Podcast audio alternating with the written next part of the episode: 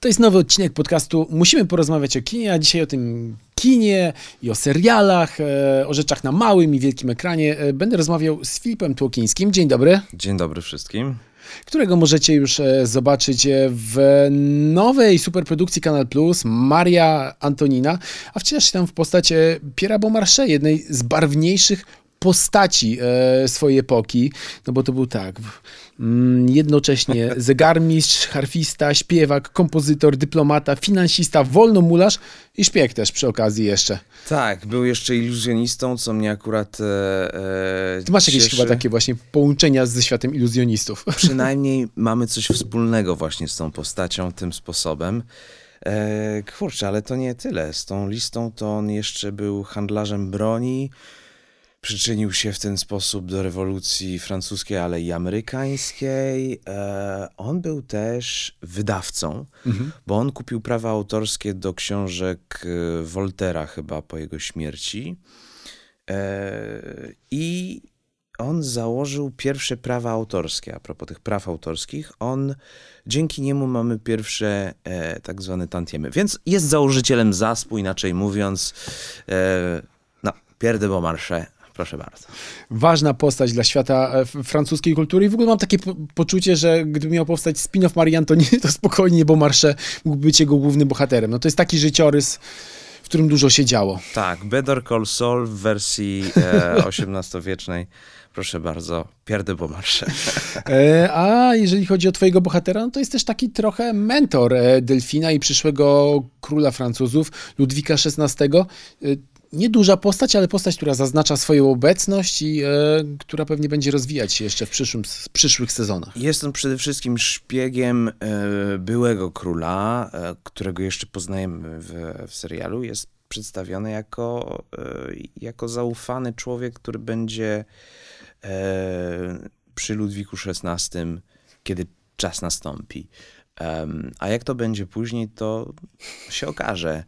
E, a jak to było w rzeczywistości, to w zasadzie to też e, nikt nie wie, bo mimo wszystko te wszystkie postacie są e, dość, znaczy wystarczająco dalekie od nas, żeby wzbudzić wiele zainteresowania, ale też pewne domysły, jakieś interpretacje. No, to jest kwestia wyborów. Były to barw, barwne postacie bez wątpienia, ale co ciekawe z Beaumarchaisem można, z, z tą postacią, że można rozwinąć różne wątki mhm. dotyczące jego życia. A jako osoba, e, która wychowywała się i w Szwajcarii, i we Francji, jak w ogóle Maria Antonina była odbierana? Jak, od, jak, jak odbierana jest we Francji? Czego na przykład uczyłeś się o niej? Czy ona jest postacią pozytywną, negatywną? A właśnie to ciekawe, bo tutaj wspominałem o interpretacji Mm. I wydaje mi się, szczególnie po zderzeniu się z tą produkcją, która no, została napisana przez Deborah Davis, która jest z tego świata anglojęzycznego, mhm. no. Y trudno nie zauważyć, że Anglicy są bardziej na tak, jeżeli chodzi o tę postać. Maria Antonina jest y, pewnego rodzaju dla nich y, bohaterka, jest taką buntowniczką, która, która ich fascynuje. E, chyba Sofia Coppola też e, mhm. e, w taki sposób e, podkreśla albo maluje tę postać. A Francuzi wydaje mi się, że dość niewdzięcznie e, patrzą, przynajmniej dotychczas, bo to też jest produkcja francuska, więc mhm. to już jest jakby przywilej tych wszystkich koprodukcji, które teraz e, mają miejsce. One też przyczyniają się do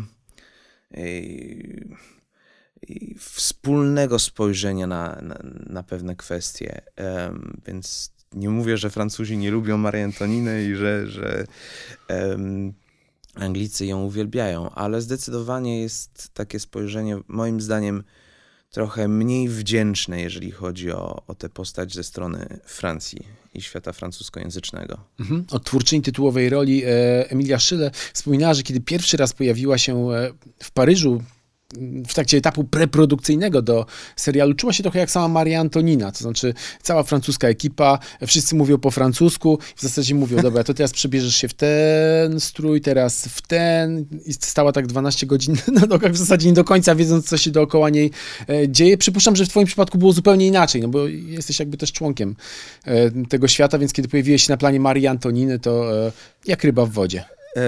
Do takiego stopnia, że czułem się trochę jak szpieg. Mm, trochę jak po marsze w sumie. Wytłumaczę zaraz dlaczego. Zostałem mhm. zatrudniony, bo to jest koprodukcja też polska i zostałem zatrudniony jako Polak mówiący po, po angielsku. Mhm. E, dlatego, że w, no w tej kwestii chyba trochę mnie wymyślił Piotr Bartuszek.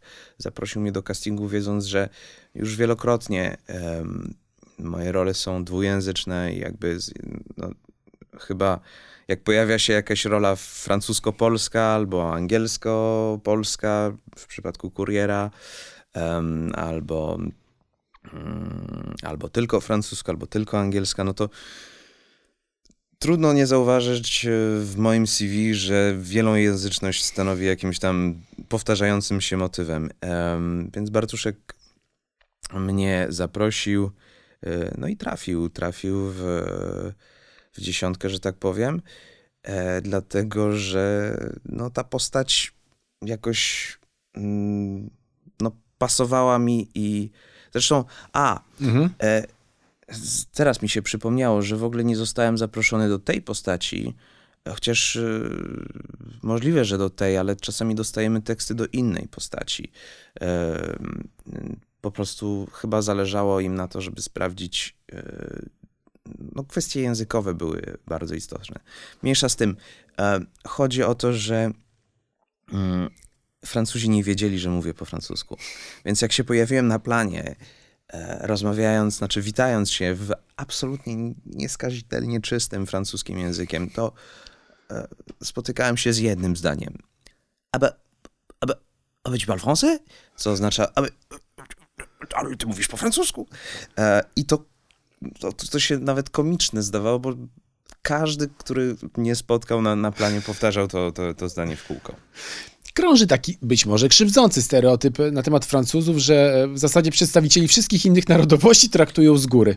Ale być może e, będziesz w stanie teraz zadać kłam temu twierdzeniu. Znaczy, ja się tam tylko urodziłem i wychowałem się w Szwajcarii, więc może mam trochę inaczej.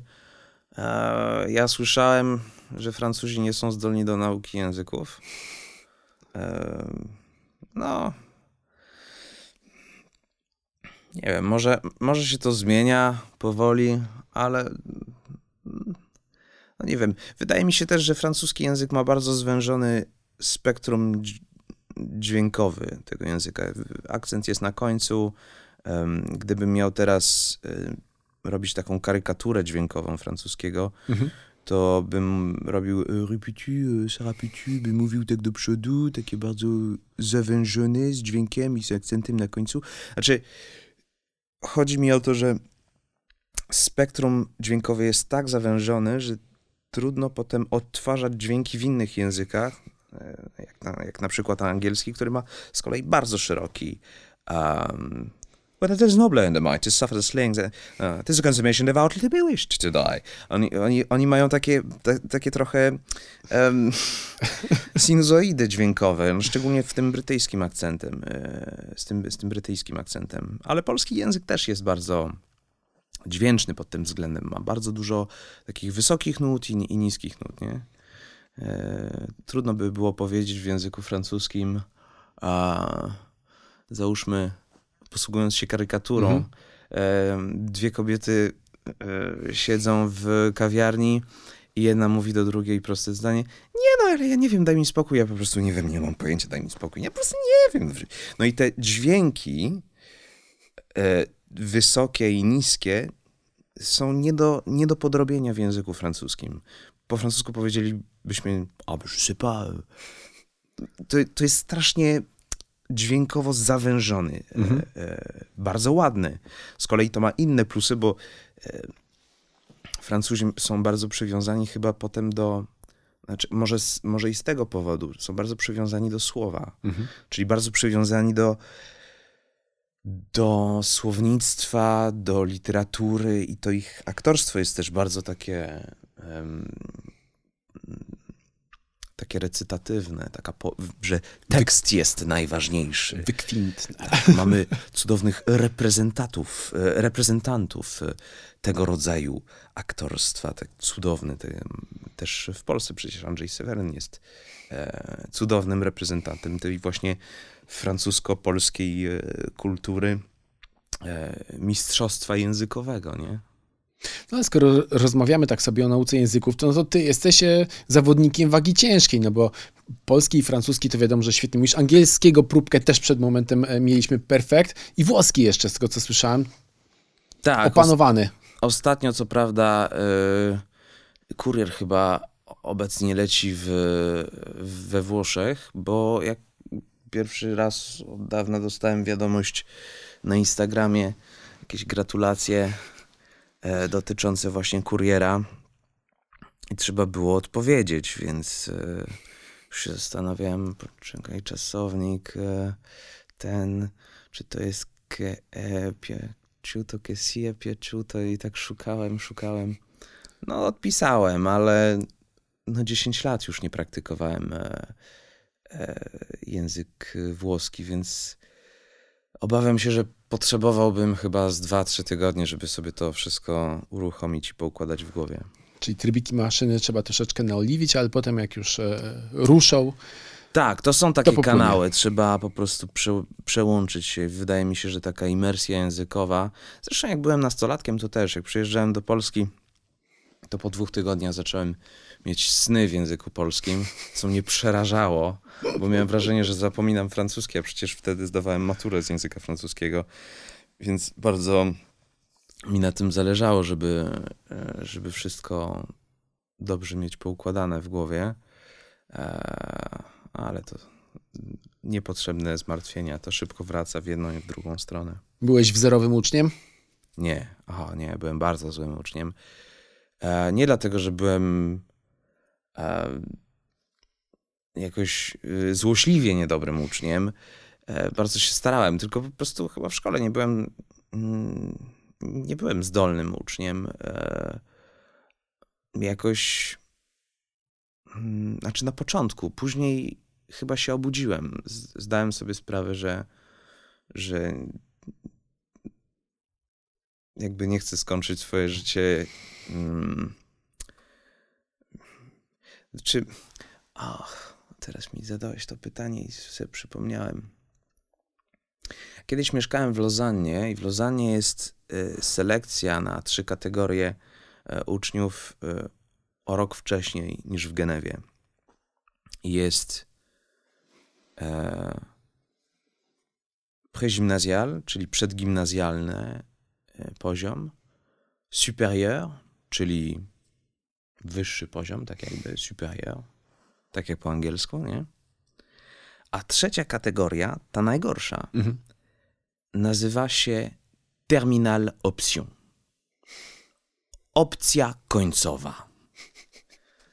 E, I to o wszystkim w zasadzie mówi. Ja się znalazłem w tej kategorii nie dlatego, że nie byłem e, inteligentny, tylko po prostu szkoła mnie nie interesowała i jakoś tak przegapiłem to wszystko.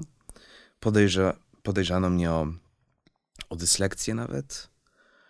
A, I jak znalazłem się w tej kategorii i spojrzałem na te wszystkie osoby, które wokół mnie były, to chyba zdałem sobie sprawę, że nie należy do, do, do tej. Mm, do tej grupy ludzi, no w sensie wydawali mi się mało wrażliwi. E, mm, niezainteresowani jakąś.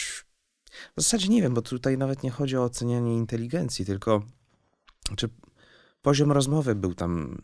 A byliśmy dziećmi w sumie, nie? To było co, 96 rok, to jest. To jest 11 lat, nie? Mhm to już jest tam w Szwajcarii jakaś taka selekcja na trzy kategorie. I pamiętam, że od rysunku się to zaczęło. I nagle przyprowadzili moich rodziców do, do, do szkoły. Moja mama cała zmartwiona zapytała, co się znowu dzieje. I tak dalej. Profesorka po paru miesiącach mówi, właśnie nic, ma same dobre oceny. To ja mam pytanie, co się z nim dzieje? Nie wiem, przebudzenie jakieś takie, olśnienie. Ale może jest też tak, że po prostu e, nie lubisz tych e, ram narzuconych przez szkołę i generalnie jakichś takich instytucji, które próbują e, wtłoczyć w mm, no, instytucjonalny sposób naukę i tak dalej, i tak dalej. Czy zdecydowanie aktorstwo nigdy nie było. E, aktorstwo nigdy nie narzucało mi jakieś, jakieś zajęcia, które nie chciałem zrobić. Ja tym aktorstwem w zasadzie żyję na co dzień. No, chociażby oglądając filmy czy czytając książki, to też pod kątem aktorstwa zazwyczaj wszystko się, się, się albo wszystko się podpina do tego aktorstwa. Ostatnio byłem na, na strzelnicy, więc to też można pod, podpiąć do doświadczeń, które aktor e, powinien e, e, przeżyć Szczególnie jak grał w filmach z tymi pistoletami, mhm. No, żeby zdać sobie sprawę, że to w rzeczywistości w ogóle nie jest, e, nie jest to samo. Ten cały odrzut i tak dalej, to, to, to jest e, przerażające uczucie. E, strzelanie z pistoletu. Najlepszym by okazałem się być karabinem na 100 metrów. Ponoć jestem dobrym takim snajperem. No ale to istnieje w takim razie. E, czy są takie momenty w Twoim życiu, kiedy jakby aktor z tyłu głowy wyłącza się? Jesteś po prostu Filipem, e, który nie chłonie wszystkiego dookoła i nie zastanawia się, czy za chwilę nie wykorzysta tego doświadczenia przy okazji kolejnej roli. Mm. Nie wiem, chyba, chyba tak się nie da. No bo, no bo dlaczego, dlaczego miałbym e, odłączać e, jakieś rzeczy. E, chyba nie, chyba nie. Wszystko, wszystko co, co robię, wszystko, co doświadczam, nawet jak odczuwam jakiś, jakiś stres albo, nie wiem, jakiś niepokój życiowy, no to zawsze człowiek może sobie powiedzieć, co jest też dość, dość uspokajającą mhm. myślą, że a w sumie to jest ciekawe doświadczenie. Może się to przyda kiedyś, nie? Um, nie wiem, bardzo się przejąłem na początku, dość krótko co prawda, tym, że zerwałem ścięgno Achillesa. E, żeby było śmiesznie na, na boisku piłkarskim. Ironia losu, bo tata był piłkarzem. Mm. Um, I aktorstwo było moją odpowiedzią na, mhm. na tą propozycję życiową. Ale. Yy też kontuzja jest pewnego rodzaju doświadczenia, które w sumie ciekawe przeżyć, nie? Ciekawe przeżyć takie, takie poniżenie, mm, takie stawienie na miejscu, że życie ci mówi, e, e, nie jesteś taki silny, uspokój się trochę, będzie dobrze, ale powoli. Mm. No. no to w takim razie domyślam się, że podobał Ci się film Fablemanowie w reżyserii Stevena Spielberga. E, ostatnio na Instagramie zamieściłeś e, zdjęcie z sali kinowej, więc myślę sobie, że e, myśl przewodnia tego filmu, że w zasadzie życie zawodowe i prywatne artysty zawsze się ze sobą splatają i są nierozerwalnie połączone ze sobą. Jest Ci bliska. Chyba tak, chyba tak. Swoją drogą e, niesamowity film Spielberga. E, znakomity. Chyba byłem tam, miałem przyjemność e, oglądać ten film z Marcinem Bortkiewiczem, który jest e, autorem, e, można by powiedzieć, demiurgiem Nocy Walpurgi, mojego debiutu, razem z Małgorzatą Zajączkowską. I on się bardzo dobrze zna na kinie. Mhm. Kocham oglądać z nim filmy, bo też zaczynamy potem prywatnie rozmawiać na ten temat i wiesz, jak, jak się mówi, że e, warto się otaczać e, lepszymi e, ludźmi od ciebie, to, to, to takie wrażenie właśnie mamy z Marcinem. Ja uważam tego pana za, za, za geniusza bardzo w sumie e, no, nie, nie, jestem jedną osobą, która patrzy na niego w ten sposób, więc czekam na jego kolejny film z moim udziałem. A no właśnie, czy w takim razie ta kolejna współpraca gdzieś już widnieje na horyzoncie, rysuje się? No tak, e, rozmawiamy o tym e, nawet. Przeczytałem jego kolejny scenariusz, tylko wiadomo, że to wszystko zależy od wielu aspektów finansowych też i to tak jak to tak jak nie aktor w, wybiera e, to rolę, w które zagra, no to mhm. tak samo chyba reżyser też nie do końca mm, wybiera, czy zrealizuje e, ten swój projekt. Marcin ma, ma ponoć szuflady przepełnione różnymi projektami, które może powstaną, może nie. Masz poczucie, że pandemia koronawirusa trochę e, zmieniła właśnie rynek kinowy w Polsce i na świecie, także właśnie jeżeli chodzi o realizację projektów, że nagle trudniej jest e, przepchnąć przedsięwzięcie, które bardzo chciałby się przenieść na ekran? Um, znaczy dużo się dzieje, dużo się realizuje. Ja o dziwo podczas pandemii dużo pracowałem, przynajmniej w tej, w tym, w tej początkowej fazie. Później trochę mniej Um, nie wiem, czy to ma coś wspólnego właśnie z, z te, te, trudy do, do realizacji pewnych projektów, czy to ma coś wspólnego z, z pandemią. Um, wydaje mi się, że niektórzy realizują swoje projekty, bo, mm, bo dostają dotacje, a niektórzy nie dostają dotacji, więc nie realizują tych filmów i że pandemia niewiele wspólnego ma z tym ale mogę się mylić. Może rzeczywiście rynek się. Z mojego punktu mhm. widzenia rynek się zmienił, bo e, dużo jest rozmów przez Zooma, przez różne tam e, platformy, przez wideokonferencje. E, nawet castingi są przez e, Zoom kole międzynarodowe, gdzie rozmawiamy z produkcją. Teraz nawiązuję kontakt z agencją w Londynie, e, też e, rozmową przez Zooma więc to jest chyba specyfika właśnie tych czasów no człowiek na pewno jest w stanie zaoszczędzić na biletach w ten sposób. Tak, tak, to ma, ma swoje plusy. To dobrze, że patrzysz tak e, pozytywnie na, na tę rzeczywistość. Wracając jeszcze do Fablemanów, na finale filmu otrzymujemy dosyć przewrotnie prostą lekcję kina, że horyzont, kiedy horyzont e, jest na środku ekranu, to film jest do kitu. No zawsze muszą być albo góry, albo dołki, albo ekstaza, albo rozbacz, nigdy równiny, czy so-so, jak mówią Amerykanie, e, czyli tak jak w życiu w zasadzie. Też masz takie poczucie, że kiedy jest taki konstans, jest w porządku, ale trochę nudno, to jednak e, nie jest fajnie z punktu widzenia człowieka i artysty, że lubisz, kiedy jednak dzieje się, nawet jeżeli to są czasem upadki, albo właśnie w górę, sukcesy, emocje. Ale mowa o kinie, czy mowa o życiu? Jedno i drugie. A jeżeli chodzi o kino, no to wiadomo, bez konfliktu nie ma teatru, e, musi się coś dziać i czasami e, robi się coś na ekranie, które jest niezgodne z historią, no bo po prostu jest to, znaczy niezgodne. Um, że faktualnie wydawa, w, wydarzyło się to lekko inaczej, ale no, jeżeli to nie jest zakłamanie historyczne, jeżeli to nic nie zmienia w treści, no to przedstawia się tą rzeczywistość w taki bardziej Mm, barwny sposób, um, podkreślając pewne, pewne konflikty, pewne napięcia. Um, a jeżeli chodzi o życie, um, wydaje mi się, że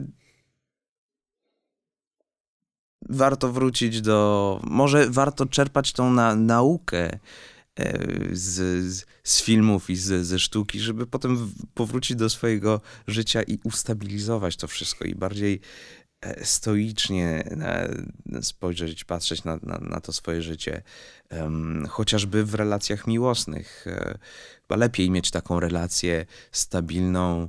E, nie oznacza to, że nudną, -hmm. podkreślam, ale, ale takie sinusoidy um, i huśtawki emocjonalne no, w życiu nie są, nie są potrzebne. Czy w karierze na przykład takie góra-dół, góra-dół, um, schematy. No cóż, w życiu aktora to się zdarza. Czasami dzwonią bardzo często, a czasami trochę mniej. Mhm. I człowiek czeka, czeka, czeka i co, no, no, musi przeczekać to i spokojnie będzie, będzie dobrze. Ale stabilność jest bardzo um, pożądaną kwestią życiową. No właśnie, bo w wywiadzie przy okazji premiery filmu Kurier powiedziałeś coś takiego. Zawód aktora, jak zresztą większość zawodów artystycznych, skazany jest na wygranej porażki. Kiedy dokonuje się wyboru, zostanę aktorem, trzeba brać to pod uwagę. I czy jesteś na tyle silny, żeby odmowy, niepowodzenia i brak ofert przyjmować normalnie, a nie jako dowód do, powód do załamywania się? Yy, zawsze byłeś taki zahartowany, czy to przyszło z czasem? Boże, jak ja mocno się wypowiedziałem wtedy. Widocznie są okresy w... Ciekawe są zresztą te, te wywiady, bo zawsze jak człowiek jest y, szczery i mówi, co myśli co czuje w danym momencie, to można się zorientować, że te kwestie one się zmieniają bardzo szybko. Nie? W przeciwieństwie do osoby, która bez przerwy wypowiada jakby zgodnie z wizerunkiem, który, którego chcę przedstawić. Um, nie wiem, ja bym dzisiaj zniuansował odrobinę tą taką moc, taką siłę. Może nie, nie chodzi o, o niezałamywanie się, ale może nie ocenianie siebie, e, nie zdawanie, nie oddawanie innym osobom taką moc, żeby, żeby określić ciebie jako e, godnym zaufania do pewnego projektu, czy nie. Znaczy, to, że ktoś odmówił e, tobie współpracy do pewnej roli, nie oznacza, że na przykład, no, o, nie jestem dobrym aktorem, jestem. E, powinienem rzucić aktorstwo albo coś takiego, bo to działa w dwie strony. Tak samo jak ktoś cię wybierze do, do jakiejś roli, to nie oznacza, że jesteś, że jesteś ekstra, super i w zasadzie najlepszym mistrzem na, na świecie. No, trzeba pokornie podejść mm, do siebie, ale na, w każdej sytuacji. W przypadku, w przypadku sukcesów e, dobrym odruchem jest E, zawdzięczać innym to, że zaufali tobie. A w przypadku mm, niepo, niepowodzeń jakichś, no to też uznać, że no tak jest po prostu i to niekoniecznie jest twoja wina. Mm, zdarza się i to człowiek nad wszystkim nie panuje. Mhm. A myślisz sobie, że e, Trochę jest tak, być może, że właśnie taką e, etykę pracy i takie właśnie zahartowanie wyniosłeś jednak z boiska, bo był chyba taki moment, kiedy rzeczywiście naciskanie na ciebie, żebyś był piłkarzem i ty chyba raz powiedziałeś swojemu tacie, że, że będziesz tym piłkarzem. I może jest tak, że właśnie to, to sportowe zahartowanie, że powiedzenie sobie, ok, dzisiaj była porażka, ale jutro może być lepiej, to ma jednak trochę wspólnego ze sportem. Czy jednak to dwie zupełnie znaczy, inne kwestie? zahartowanie to w moim przypadku chyba było w odmowie mojemu ojcu, że, żeby być piłkarzem. Chyba raz powiedziałem, nie wiem, pewnie wychodziłem z boiska i strzeliłem chyba z pięć bramek i to uczucie mi się spodobało. Nawet już nie pamiętam, ale w, ogólnie rzecz biorąc, no, piłki nie lubiłem. Mm, ale grać w piłkę bardzo ułatwiało mi E, życie w domu, bo była znacznie lepsza atmosfera, kiedy, kiedy grałem w piłę. No i tyle. No, no tak, ma, zahartowanie chyba, chyba nastąpiło w przypadku, znaczy w, w momencie, gdy byłem wystarczająco dojrzały i, i, też wysoki. To ma coś wspólnego ze, ze wzrostem. Tężyzna fizyczna. Tak, w pewnym momencie byłem wystarczająco wysoki, żeby móc powiedzieć tacie, e, przepraszam, ale nie. Tym razem nie.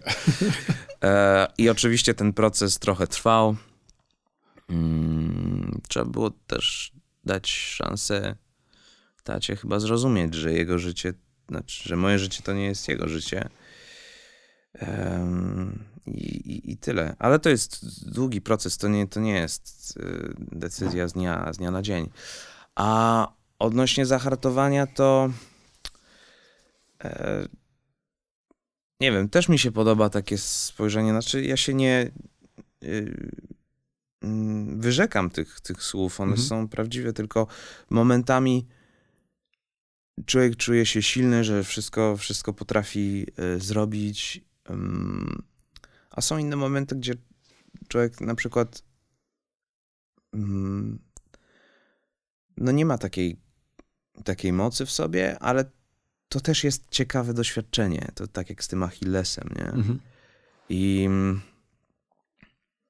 nie należy się tym przejmować, tylko mm, trzeba sobie powiedzieć, że to przejdzie, to przejdzie z czasem. I to też jest pewna, pewna siła, nie? Siła akceptowania tego, co jest, nie? Jakiegoś takiego stanu, może słabszego.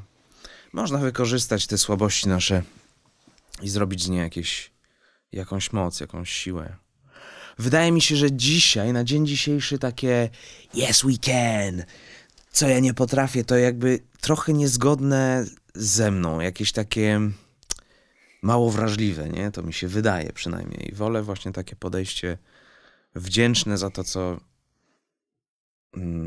ktoś mi da i też wybaczające sobie, jak ktoś mi nie da, albo jak ktoś mnie skrytykuje, no to powiem, dobra, no to widocznie nie pasuje tobie, nie? Na przykład.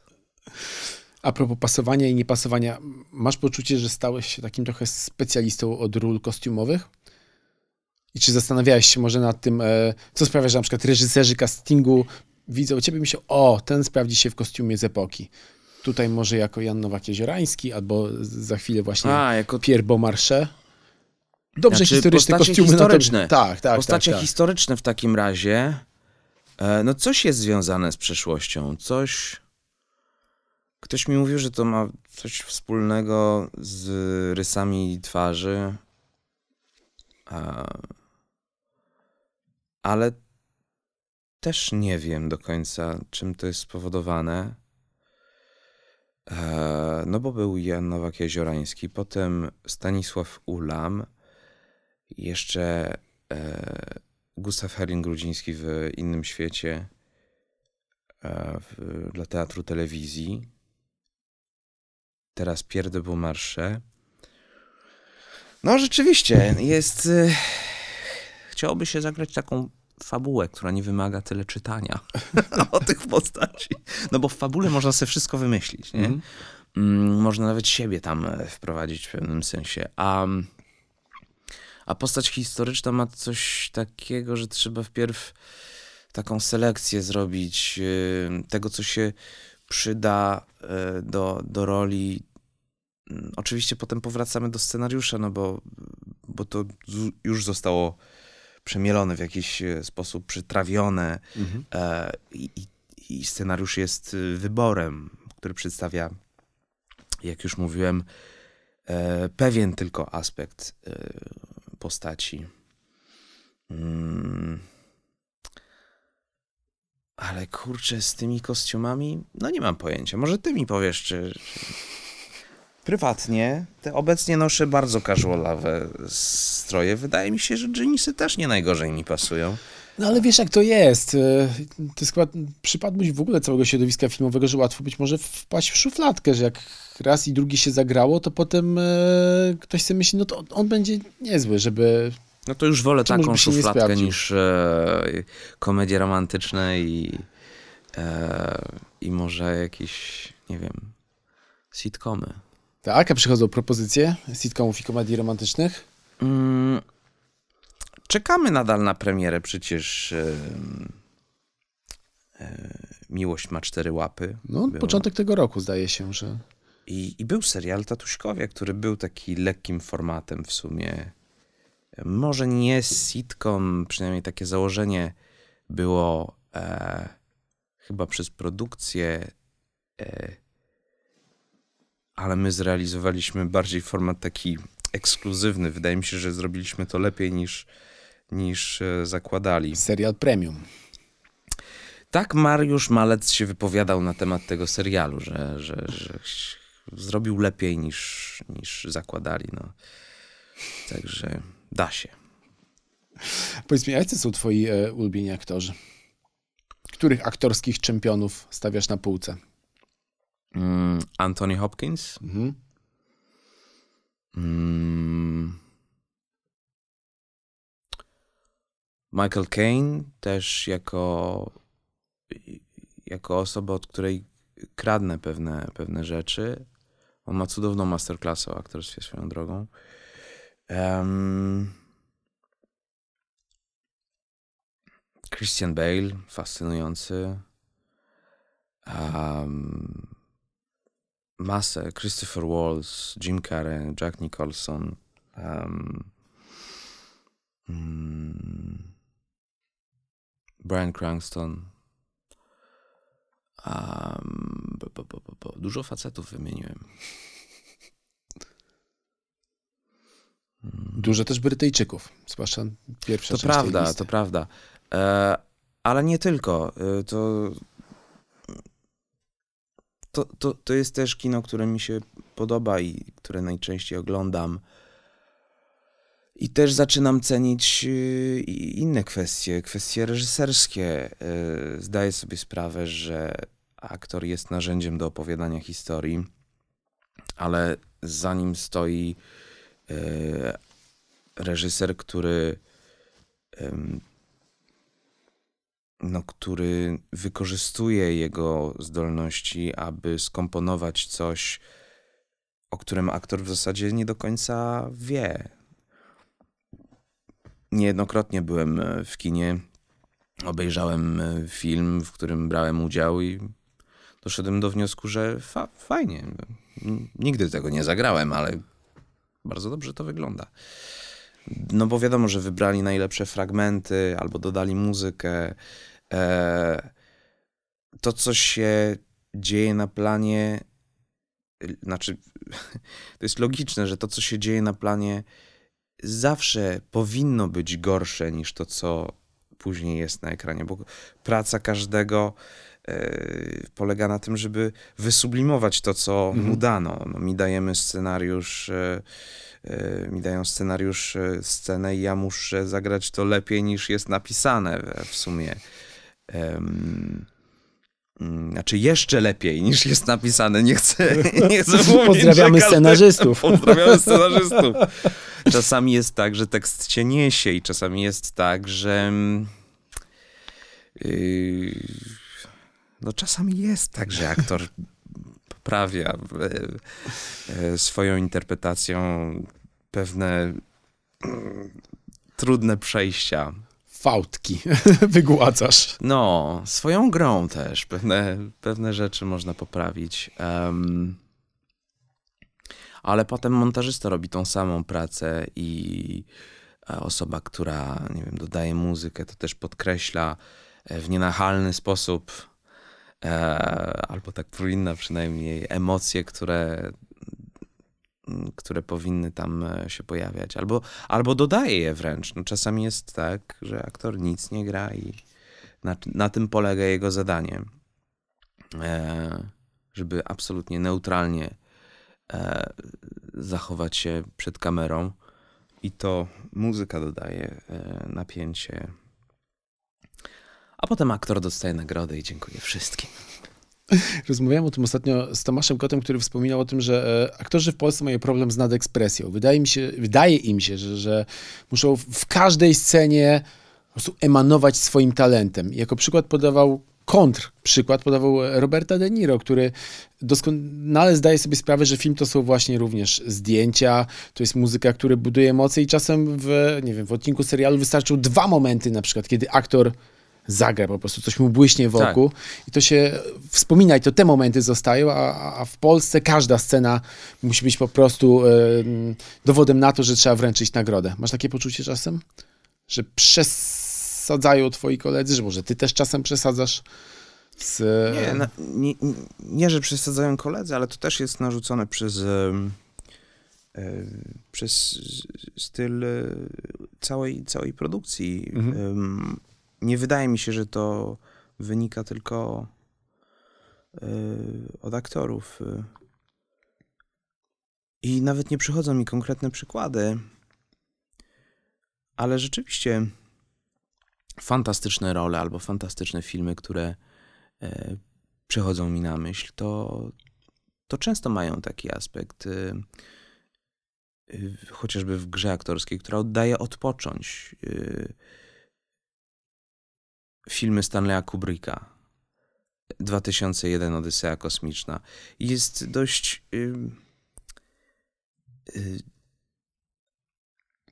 wyciszonym e, e, filmem pod kątem e, aktorskim. Tam nie ma jakichś nadekspresyjnych kwestii. No, są, są to dość neutralne dialogi, a najwięcej ekspresji wręcz takiej trochę surrealistycznej, bo bo te zbliżenia, nie wiem, czy, czy mhm. wiesz, y, jak Al, e, ten komputer e, zawładnął tym, tym, tym całym mhm. statkiem i, i, i te zbliżenia tego głównego aktora, którego wyłącza, to, to one są prawie takie nadekspresyjne.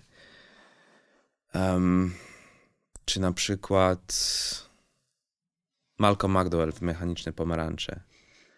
Oczek o, dobra, no, cały film jest dość ekspresyjny, ale najbardziej ekspresyjne momenty są właśnie te, gdzie on e, słyszy tego Beethovena na końcu i zaczyna wykrzywiać po prostu twarz w taki dziwny sposób. Wydaje mi się, żeby trochę inaczej podejść mhm. do, do tego, każdy, każdy kraj to też jest pewna um, pewna tradycja aktorska. Mhm. Wspominaliśmy o Francji jako o kulturze bardzo przywiązanej do tekstów, że tekst jest czymś świętym i tak mhm. dalej. Nie? To oczywiście, kiedy mówimy takie rzeczy, mówimy w sposób bardzo karykaturalny, niemniej jednak prawdziwy. Um, w przypadku polskiej e, kultury, wydaje mi się, że tam mamy coś takiego, że emocje są bardzo ważne, że gramy w bardzo taki psychologiczny sposób, ale też, że musimy pokazać te, te rozterki wewnętrzne, musi być bez przerwy jakiś taki. Szarpanina wewnętrzna. Wewnętrzny, emocjonalny. Yy, Y, ro, rozstrój, tak można by powiedzieć. No takie rozstrojenie. Um, I chyba już zapomniałem, co chciałem powiedzieć. Polskie kino. Nie, już wiem, już wiem. Chodziło mi o naturalizm. Mhm. No bo tak. Święty tekst to nie jest naturalne. To jest prawdziwe i to jest naturalne w kontekście języka francuskiego. Mhm. Jak mówiłem, mają tak zawężone, moim zdaniem, e, dźwiękowo e, język, że dla nich bardzo ważne jest właśnie język i słownictwo. Swoją drogą, dlatego mają bardzo dobre teksty w, w, w piosenkach na pewno głębszych niż angielskojęzyczni, bo Anglicy mogą wszystko zaśpiewać i tak to brzmi dobrze. No, I, I believe I can fly, I believe I can touch the sky. Przecież to są, to są banalnie proste słowa. A jeżeli się słucham piosenki, nie wiem, Brela, czy, czy, czy stare piosenka francuska, mhm. To tam teksty są cholernie dobre.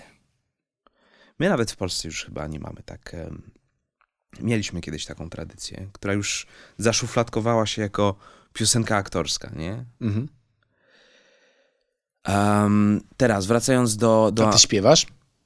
Zdarza ci się? Mm, Znaczy ja się bawię głosem, a, a bardziej niż y, śpiewam. Grasz, że śpiewasz. Gram, że śpiewam. Ale e, Anglicy mają coś takiego, że chyba się nie boją ekspresji. Em, nie przejmują się naturalizmem, tylko wiarygodnością. I to jest jakby e, kluczowe. Jim Carrey nie gra w sposób realistyczny. E, Jack Nicholson też nie gra w sposób realistyczny. Em, jeden i drugi grają w taki, znaczy bardzo świadomy sposób pewnych konwencji aktorskich, czy to farsa, czy to groteska, czy, czy różne, różne inne em, e, Konwencje. założenie, konwencje Mhm. i dbają tylko o wiarygodność. Więc można. Ja, ja byłem na fantastycznych farsach, które są przerysowane, i, i, ale to jest genialnie przerysowane. Tylko przyjdzie jakaś jedna osoba i powie: O, bo wygracie w nienaturalny sposób. I tu moim zdaniem jest jakiś taki. Mm, taki błąd e, w, w myśleniu na ten, na, na ten temat. Ja się nigdy nie zastanawiam nad tym, czy to, co gram, jest naturalne, czy nie. Ja raczej zastanawiam się nad tym, czy to jest wiarygodne przynajmniej. W takim razie no, życzę ci jak najwięcej dobrych tekstów, żeby spływały do ciebie i żebyś zawsze miał poczucie, że grasz wiarygodnie, bo to najważniejsze. Filip Tłokiński, którego możemy obejrzeć w serialu Maria Antonina na Kanal Plus. E, Bardzo dziękuję za rozmowę. Również dziękuję.